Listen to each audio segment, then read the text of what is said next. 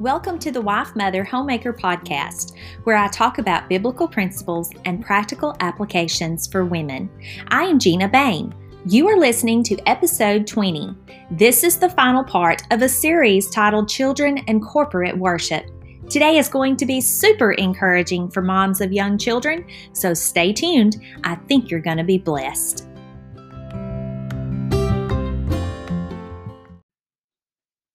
Hey, ladies, and thank you for joining me here again at the podcast.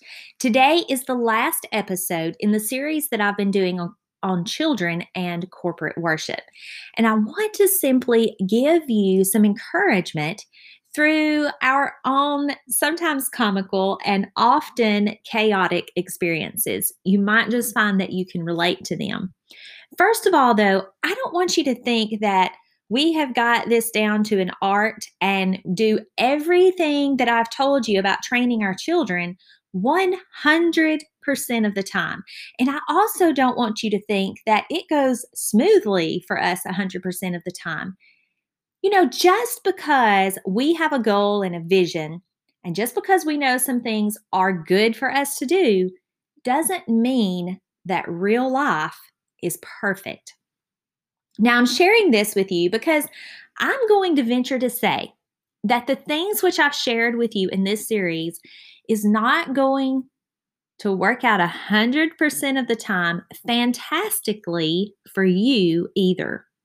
You see, the very best that you can do to try to train your children to behave in corporate worship or to participate in corporate worship there are just going to be those days when it seems like everything falls apart. Not only that, but there are going to be seasons in your life when the goal has to change slightly depending on your situation. Let me give you some examples of things that have happened in our own family and home. And I'm going to call these examples our, our realities. So, reality number one is Mama misses it. On the podcast here, I have really hammered on the point of bringing a Bible to church. Well, our children hear this all the time. On a Sunday morning, my husband and I are constantly prodding the children. Make sure you have your Bible. Load up in the van. We're fixing to leave. Has everybody got their Bibles? Did you get your quiet bag? It's chaotic at times, to say the least.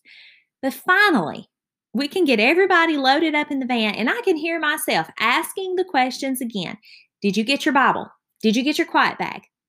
Well, one particular Sunday, when everybody had assured me that they had their Bibles and quiet bags for the umpteenth time, we get to church, and guess what? I forgot my Bible. Yeah, so there I was, hammering it into my children's head. Get your Bible, get your Bible, get your Bible. And of course, I leave mine at home. There's nothing like a humbling experience to keep it real, right? But you know what? I didn't let that failure, because I could have looked at that as a failure. Why even try? But I didn't let that stop me from trying again. And that's exactly what we did. The next Sunday, we get back up, we try again. But you know, then there's those times that it just seems like the whole family misses the mark. And this brings me to my second reality, which is called family meetings. One Sunday morning, and this happened not too long ago, the preacher had just called out the scripture he was going to be preaching from.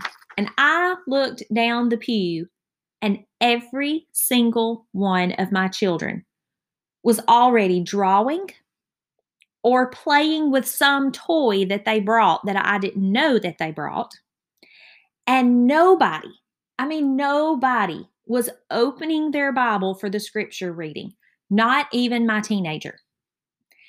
The closest thing to note taking that was going to be achieved that day was a game of tic tac toe that was go- already going on between two siblings sometimes there's just too many things to tackle in the moment.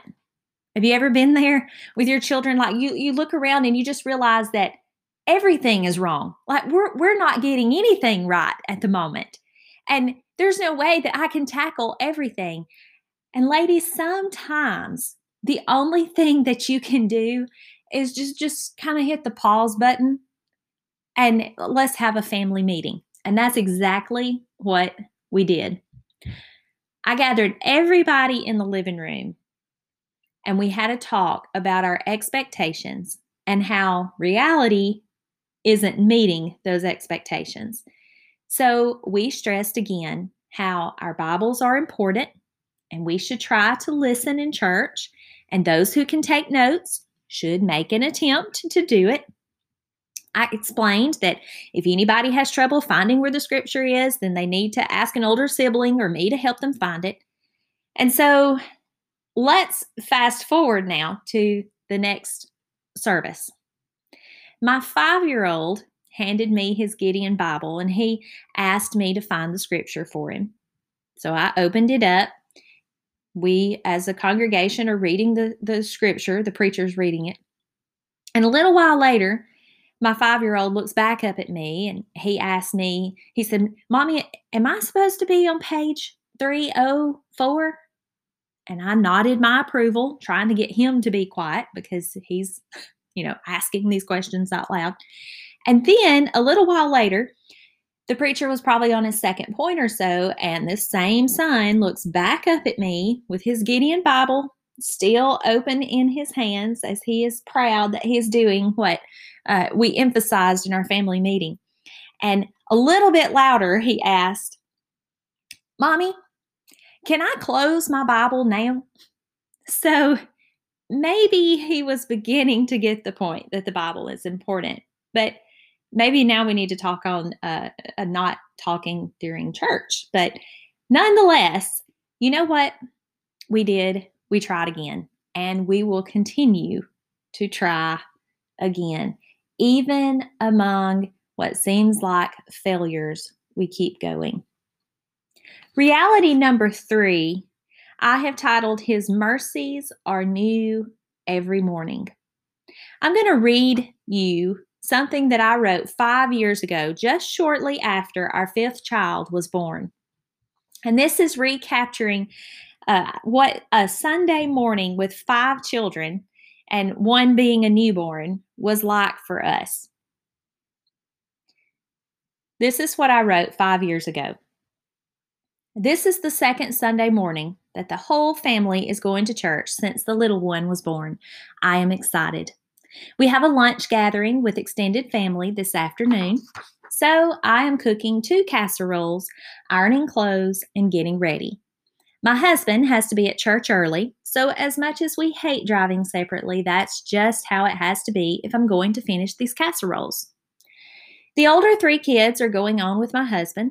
The toddler and baby are hanging back with me. Are you sure you can make it okay with the little ones? My husband asks as he heads out the door. I reply, Are you kidding me? Two kids will be a breeze. Go ahead. We should be there in time for Sunday school. Famous last words. I finish doing my makeup as the baby starts waking. I check on him briefly. Then I wonder where the toddler is. I go back to the bathroom and see him standing near the toilet with a look of fear and bewilderment. As I approach the toilet, I can see that water has been splashed on the seat. I look down and there it is my favorite earring in the bottom of the bowl. Lovely. What do I do? What anyone would do. I reach down in that toilet water and save my earring. Then I quickly sanitize the earring, the toddler, and myself. Meanwhile, the baby is still crying. He's hungry, but we need to be leaving. So I feed him just enough to pacify him until we can get to church, if we can get there. Well, we arrive at church 20 minutes after Sunday school began. I take the toddler to his class and head to the mother's room to finish nursing the infant before worship service. The bell rings to dismiss classes. I quickly grab my belongings and head to the sanctuary. Hubby is serving in the sound booth, so I'm parenting solo. I spot my sister and quickly ask her to watch the little one while I go get the girls from their classes. Upon leaving their classrooms, we walk hand in hand straight to the restroom. Well, we don't want to disrupt the middle of service for a bathroom break. Now we are in our seat. Whew, sigh of relief. We still have a few minutes before time to start. Great! Toddler is in the nursery, baby is in the infant seat next to me. The girls are on the other side of me. Wait, where is my oldest? He was here a minute ago. Survey room? Nope. Bathroom, maybe? My niece informs me he went to the choir room to practice. Oh, he is singing in the choir today. Okay, that's great, but he is supposed to ask first. Never mind. Everyone is accounted for and all is well. I've got this. Five kids in church. No problem. Right? The service begins. How wonderful to finally be back at church to worship. This is great. We make it through song service, and the preacher begins. I'm trying to find the scripture just as my three year old daughter starts to snuggle up next to me. She is getting tired and wants to be held. Aw, this is sweet. She lays her head on my shoulder, and I think she's going to sleep. Uh oh, the baby is starting to stir. He's getting restless. Oh, quick, where's the pacifier? I set the three year old beside me, much to her dismay, to get the pacifier. I found it, but not fast enough. Now, the baby is beginning to whimper more loudly. I hurry and get him out of the carrier and try to force the passy in his mouth. He doesn't want the passy, so he starts gagging. This draws the attention of the row in front of me. Heads turn. My face is probably red, and I assure those nearby that he's okay. The baby doesn't want the passy, but seems to be content just being held. So I hold him. The three year old does not like this, and she lets her distaste be known. I realize that she is not going to settle down. So, with baby in one arm and three year old by the hand, we exit the church for a come to Jesus meeting. Once composure is regained, we return to our seats. I'm not sure what I missed while we were out, but it's not like I was hearing much of the sermon anyway. His mercies are new every morning, I hear the preacher say. Oh, so very timely. We haven't been in our seats very long when my sister offers to hold the baby. I pass him down the row to her. My three year old watches intently and realizes that my arms are free. well, I guess she will get her way after all. I hold her in my lap once more. My niece leans over at this point and asks for a napkin. Yes, the baby has spit up on my sister big time. The burnt cloth I had handed her earlier is saturated as well as her clothes. Ugh, I don't have anything. The baby is fussing, so we pass him back down the row again. Now, my oldest daughter rises to her feet, crosses over people to get to me, and asks, Is church almost over? Oh, the rage I can feel coming over me. I make her sit down beside me so that we can cause no further distraction and tell her to be quiet. Just a little longer. If we can make it just a little longer, I think to myself. Before I can even finish my thought, I hear my three year old say, Mommy, I've got to go to the bathroom. Well, there it is. That's a view into our real life. It's wild, it's crazy, it's demanding, but you know what? It's also absolutely wonderful. I was exhausted after church that day, but I knew that I was doing the right thing because my children are in training. It is my job as their mother to train them. They're not going to be perfect, nor will I. But it is going to pay off in the end when we keep God first in all that we do. Yes, God's mercies are new every morning. Ladies, it is important to set goals. It is important to have a vision, but it's also important to realize we are not going to meet it 100% of the time. But what if we meet it 70% of the time or half of the time? maybe it's lower than that, but we can still say that we have tried and we're going to keep trying. It may mean that we have to have some family meetings and start over. It may mean that we have to show ourselves and our family lots of grace when we mess up. But we keep trying because God's mercies are new every morning. Ladies, I hope that you are encouraged to keep training your children for the Lord, even when reality doesn't seemingly measure up to your vision. Seek the Holy Spirit and let Him guide you through this wonderful journey that we call motherhood. I'm going to be taking some time off. I'm not really for sure uh, when I will be back here uh, posting uh, new episodes on the podcast. So I just want to let you know that I'm taking some time off to gather some new material and pray about the direction going forward. So I want to thank you, my listeners, for. Um, you know, for listening in each week. You are an encouragement to me and uh, so just stay posted. There will be some more coming up in the future, but it might be just a little while while I get, um, I guess you could say, all my ducks in a row.